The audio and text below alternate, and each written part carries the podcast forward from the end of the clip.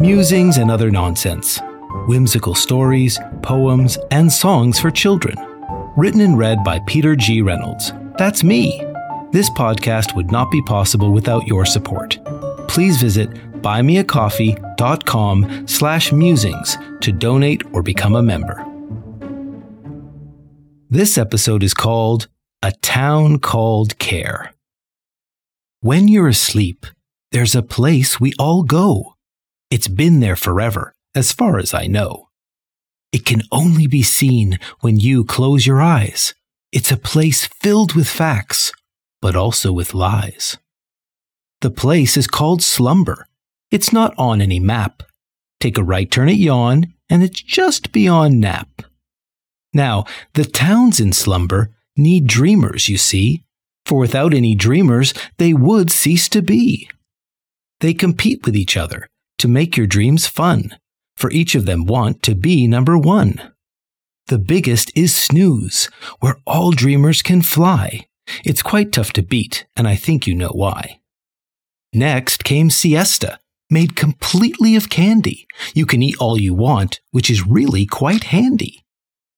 In doze there are puppies. In wink it rains gold. In nod you are young and never grow old.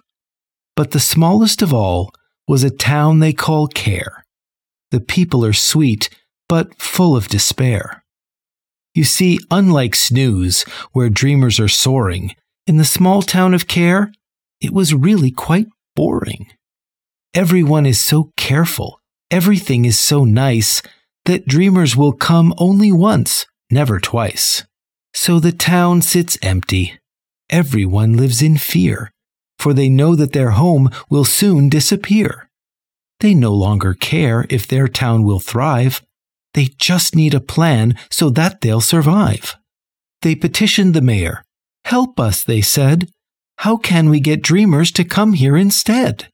The mayor considered, then answered their question by making a rather surprising suggestion. If we can't compete with fun and delight, perhaps we should give the dreamers a fright. A fright, they shouted. That would keep them away. We need an idea to make them all stay. You don't understand, the mayor explained. All dreamers want is to be entertained. Shocks and frights can be quite exciting. Instead of just boring, we'd be quite inviting. They gave it a try. It was their only hope. But the path they were on was a slippery slope. Roller coasters were added, First one and then ten. The dreamers would ride them again and again. It was a success. The town started to thrive. The dreamers would bungee and even skydive. Then the town added ghosts and a monster or two. Why stop at shock when you could terrify too? And they soon realized that they didn't need dreamers, that they could survive with a town full of screamers. So the next time you visit the place known as slumber, if you ever feel frightened, there's no need to wonder.